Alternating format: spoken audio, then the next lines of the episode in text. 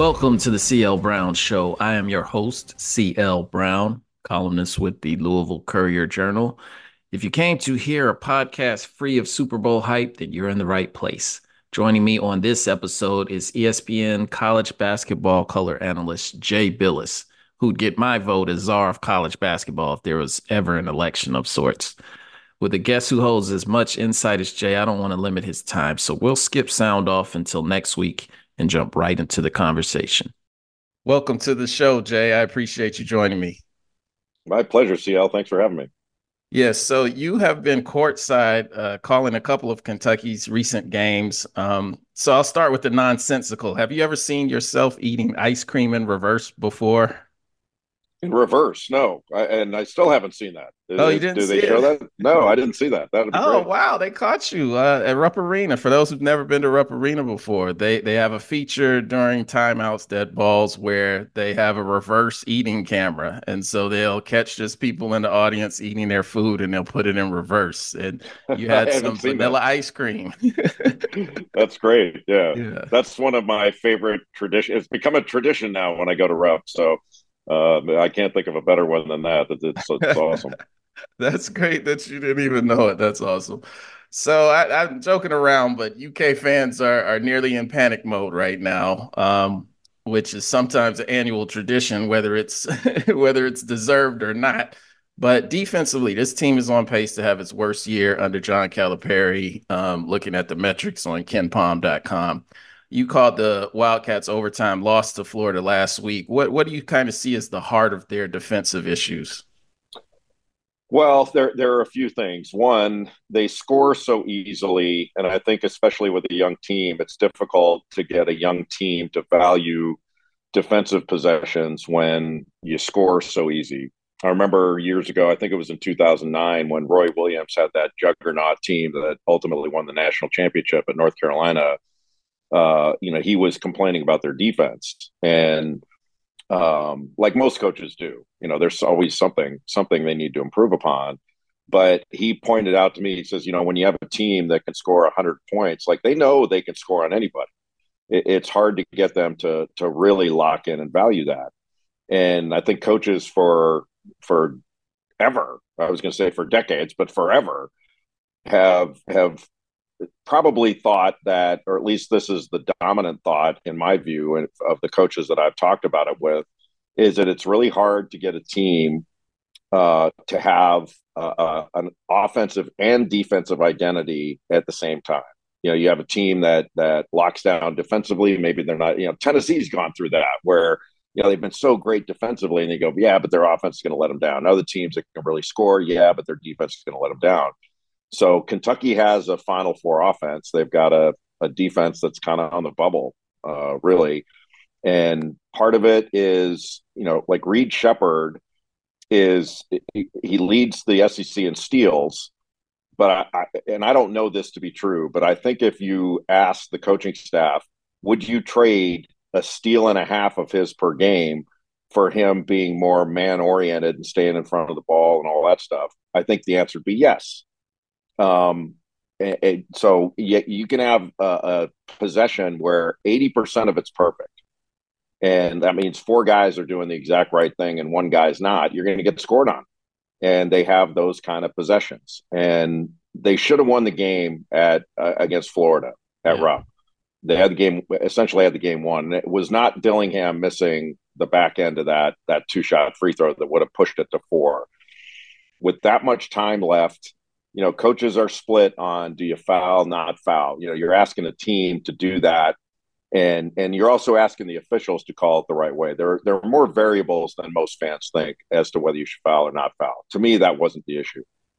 The issue on that was in that situation, there are two things you have to do: no threes, no fouls and and Reed Sheppard was playing help defense as as you probably would on most possessions, but not there. Yeah, not you know there you're guarding the three point line, so it's just recognition of time, score, and the foul situation. And and he he's a freshman. He didn't do that. Seniors don't do that sometimes. Um, it's difficult, but they wound up giving up a three there and going to overtime. And then it was, in my view, then it was an issue of maturity you know, like like all of a sudden Florida's going back with new life, and they were bouncing up and down to play an extra five minutes. And I think it took a while for Kentucky to snap out of what we shouldn't be in overtime. What are we doing here? Yeah, yeah. Instead of just instead of just moving on to the next play. And it's easy to say next play mentality. It's hard to do. That's why so few teams uh, can do it. But I still think you know you're not going to get uh, Kentucky's not going to turn into Houston, you know, in the mm-hmm. last month of the season. But that's not the issue. The issue is like when you you, you pointed out the analytics, which is a really good point, and the analytics show that Kentucky has not done the best job they can defensively, but the analytics don't tell you what they're capable of. Yeah. And Kentucky's capable of being much better. So the issue is what can the trend line look like going down the stretch? And I think they learned some hard lessons. But if Kentucky had gone one and one last week, they're the same team. Mm-hmm. And maybe the 0 and 2 thing um, uh, resonates with them and they they make a jump. Like I, I happen to think that happened with this year's North Carolina team. Like that that's a team now. When was the last time the lead story was North Carolina's defense? It's uh-huh. always been their offense. Probably when Dean game. Smith was still coaching. maybe even but honestly, maybe even not then. Yeah. You, you were worried you were scared of their transition and their offensive execution, their ability to put points on the board. You're thinking about how to stop them, not how to score on them. And that, in my view, the the the switch flipped for them. They played back to back. UConn and Kentucky lost both mm-hmm. games. They gave up 87 points to each of UConn and Kentucky, two fantastic offensive teams. Since then, they've given up over 70 only once, and that was to Duke, who's a, I think an excellent offensive team and and is continuing to trend upward. So, can that kind of thing happen with Kentucky? Maybe not to the same level, but they can get significantly better. There's still a long time to go in this this thing, and and I really do believe in the the use of analytics. You know, this this tells us what we've done. It does not tell us where we're capable of going. And to me, the second part of that is the most important for for the Wildcats. Yeah, it, it's funny. You were also uh, you called maybe one of their maybe their best defensive game of the year when they won at Arkansas. Now Arkansas has had its own problems uh, this season or what have you, but uh, that was kind of a a it, it wasn't a pretty game. It wasn't a Kentucky's out in transition scoring 80 game. It was we have to make stops and we have to, you know, kind of make do on offense and and you know, they were able to pull it out. So uh, to your point, they are capable of of locking in and and maybe getting this thing uh I don't even want to say turned around because I, I, don't think they're in crisis either. But you know, the, the defensive end is is uh, something serious here. Um, part of that, though, uh, I wanted to touch on Rob Dillingham for a second. Just his his wild card nature. You know, he'll make a great play. Uh, he's he's capable of doing some things that have John Calipari going crazy. Is, is, there a good comparison for for Rob Dillingham in your mind of, of a player he reminds you of? There probably are. I'm horrible at comparisons. Um, what, what I would say is, I think any coach would prefer yelling "whoa" than yelling "giddy up" to a player. and you don't you don't have to yell "giddy up" at at Rob Dillingham. I mean, he's a, a fabulous talent, and he's only going to get better. And you know, so I, I think kind of dialing it down in certain situations for him. Like he took a couple shots, one in particular at the end of the half against Florida, that uh, put Kentucky in a little bit of a bad spot where they could separate from Florida, and they wound up. I can't remember the exact score, but you know they they could have gone into halftime, you know, up significantly, and instead, you know, they were within five or whatever it was because they didn't handle end of half as well. And part of that is, you know, the offensive end. You know, you want your team to go 100 miles an hour on defense, and you want them to to slow down a little bit on offense. It's a weird dichotomy there but you know how you handle those situations can often determine how whether you win games or not. And with with freshmen, sometimes that's more difficult, or, or maybe almost all the time it's more difficult. But I don't I don't think that's a problem. It's just a, an evolution of a player. uh, he's nothing but good news. And how many teams have a weapon like Dillingham to bring off the bench where if you are having difficulty and you've got players out or players just coming back from sitting out uh, uh, with an injury, and they have plenty of those that are still trying to, you know, kind of get integrated into the team and, and play a new way with all the big guys coming back. And Justin Edwards was out for the Florida game and all that, didn't practice.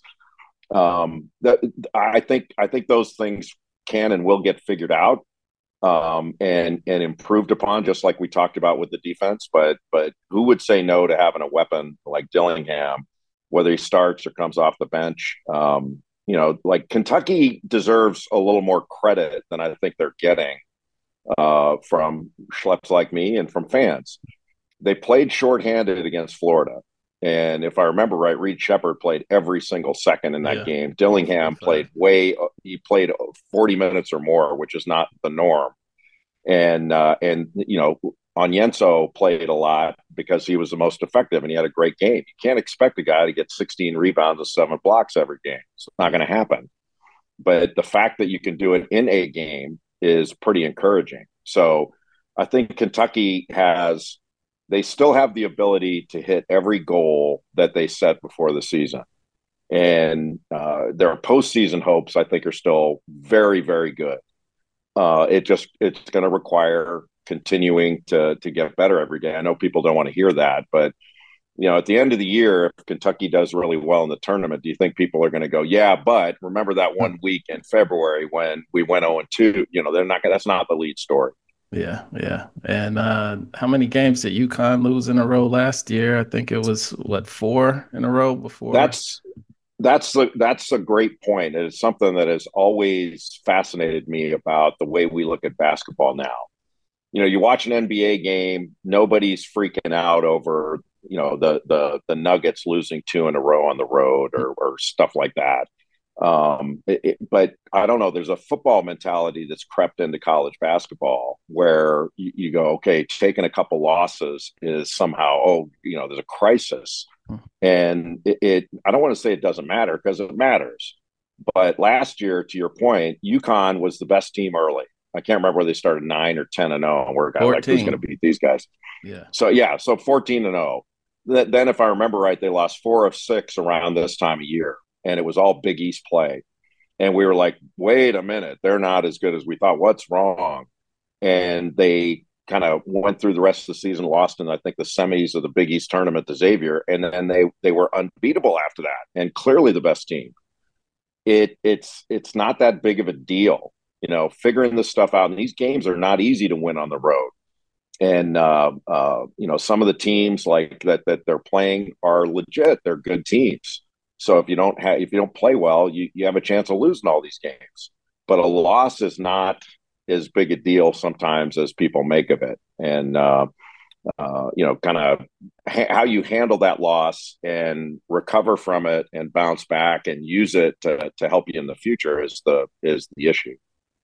Yeah, I, I wanted to uh, also ask one John Calipari question because for the first time, I, I never would have thought this was possible in his first like eight seasons. But at the end of the Tennessee game, people are filing out, and uh, I'm heading down to do the press conference. I hear one fan. It was just one fan out of twenty one thousand, but one fan yelled out "Fire Calipari," and uh, I think there's I don't I don't want to say, you know, obviously he's got the lifetime contract, so I don't think there's any, you know, his job status is fine, but I think there is a level of of angst with the fan base based on their postseasons. Uh, you know, they haven't gotten out of the first round or out of the first weekend, I think, since 20 uh 2019, if I'm not mistaken and you know eh, there's just some uneasiness like like the marriage is is coming into some troubled waters here um, but i but i wanted to think about the bigger picture with coaches in general uh, right now in terms of the ones with the experience like Calipari, the Izzos of the world, in this changing landscape with everything coming into play, transfer portal, NIL of of college basketball. Do you do you feel like there's just uh, uh, like we've reached new levels of impatience with with coaching and and with programs and there's there's no longer the you know, we're going to wait and see somebody develop, or we're going to wait and see how somebody can lead this. And it and it's it's microwave now. It's automatic. We have to do this. We have to have Final Four. We have to be here now. There probably is some of that. Um, I don't know that it's that much greater than it used to be in that regard. And with regard to that one fan, and it's probably more than that, that in frustration after a loss says fire the coach, all that. I get that. That that's fine. You know, say what you want, feel the way you want. Um, that's fine. What I would ask that fan or those fans is, okay, who do we get? Who do you want? Yeah. Because I do like my brother lives in Louisville. I'm, uh, you know, my my uh, my niece and nephew are both Kentucky grads. We've got a, a big Kentucky background in our family. And one of the one of the things when Tubby Smith was at the end of his tenure at Kentucky, I remember a lot of my brother's friends saying, you know, it's time for Tubby Smith to go, and I didn't agree. Uh, but but you know, fans can feel the way they want. I wasn't arguing, but I said, well, who who are you going to get? And when they said Billy Gillispie, um, I said, okay, well, I don't think you're going to be happy with that, but okay. And they weren't happy with that it didn't work out particularly well. And that's nothing against Billy Gillispie, who was an outstanding coach at Texas A&M, all that, and still is. But I would ask that fan, okay, who do you want? Because um, if you look at Kentucky's history and you look at the banners up there and the Final Four appearances, um, they would have been screaming "fire so and so" at any given time. I mean, it went. Um, uh, I, you know, the '78 championship that Joe B. Hall won. When was the next one they won? 96. Yeah. That, that's a long time. And Kentucky was competitive for a lot of those years in between. And the issue is to me, are you competitive year after year? And Kentucky has been that. And I still don't think there's been a, I still don't think Kentucky gets credit for the run they had 96, 97, 98. I mean, that program was a overtime period away from a three-peat yeah. which we haven't seen since UCLA. And Derek Anderson was hurt uh, during that period. You have him, and, and it's three in a row with two different coaches. Uh, that's extraordinary.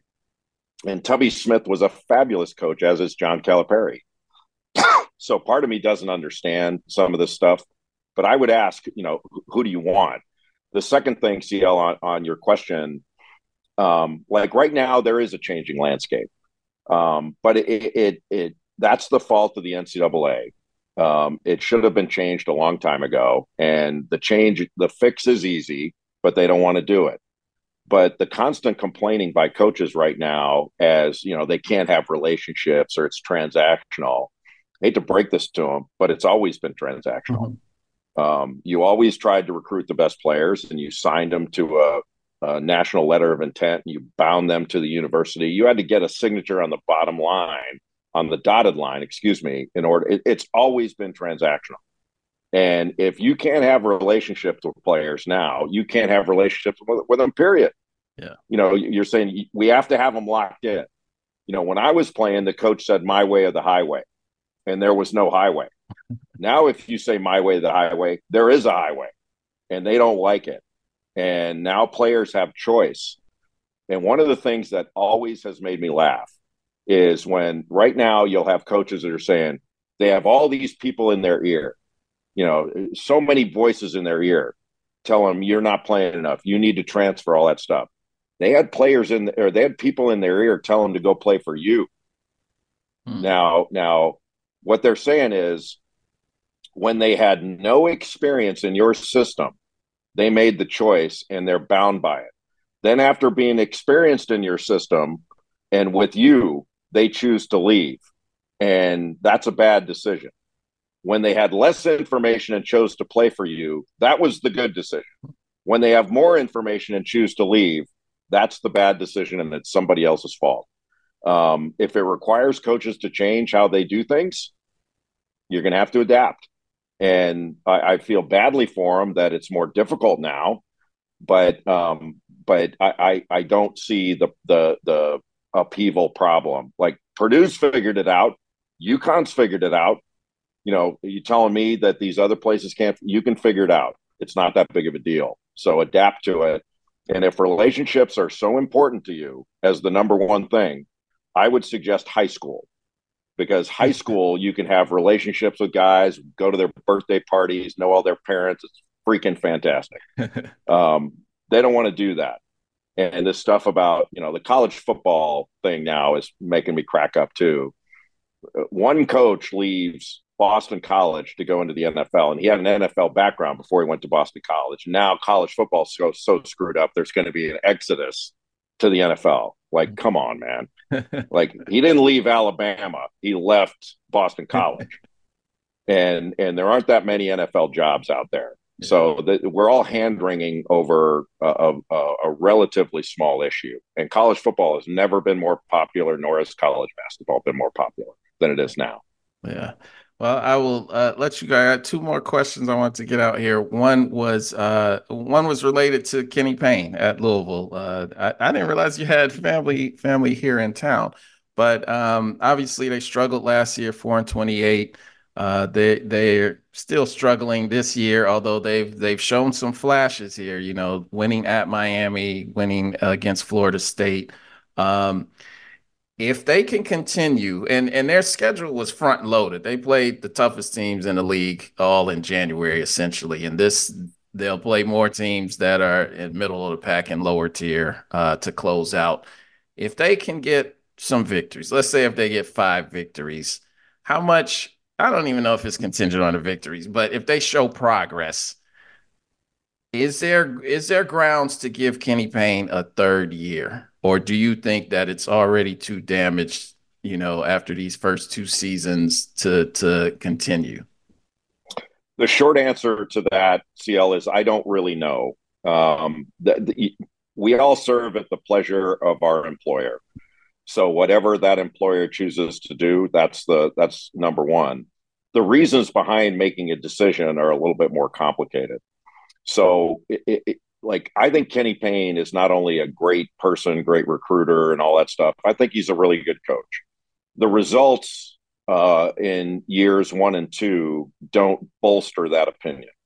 Um, they haven't won, and and it's hard to argue uh, with that bottom line, especially in today's game when the transfer portal is available and players are more readily available uh, in order to build a program uh, you know, if this were 20 years ago, you'd say, hey, you know, you, you got to have a grace period because you got to go out and recruit, and let these players mature together, and all that stuff. Today's landscape is a little bit different, so impatience uh, is is a little more understandable.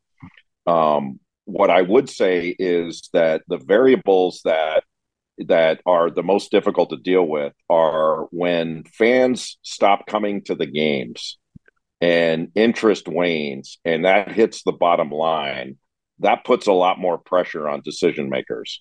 And it also, you're saying, what are recruits thinking? Like, are they are they cho- are they in the back of their minds or the front of their minds? Are they going, wait a minute, if I if I go there, am I going to be suffering through the guy I want to play for getting fired? Uh, I went through that. I had to think about that when I was going to Duke. Um, people don't remember this, but Coach K was was yeah. uh, thought to be on shaky ground when I committed to him and my teammates committed to him in 1982.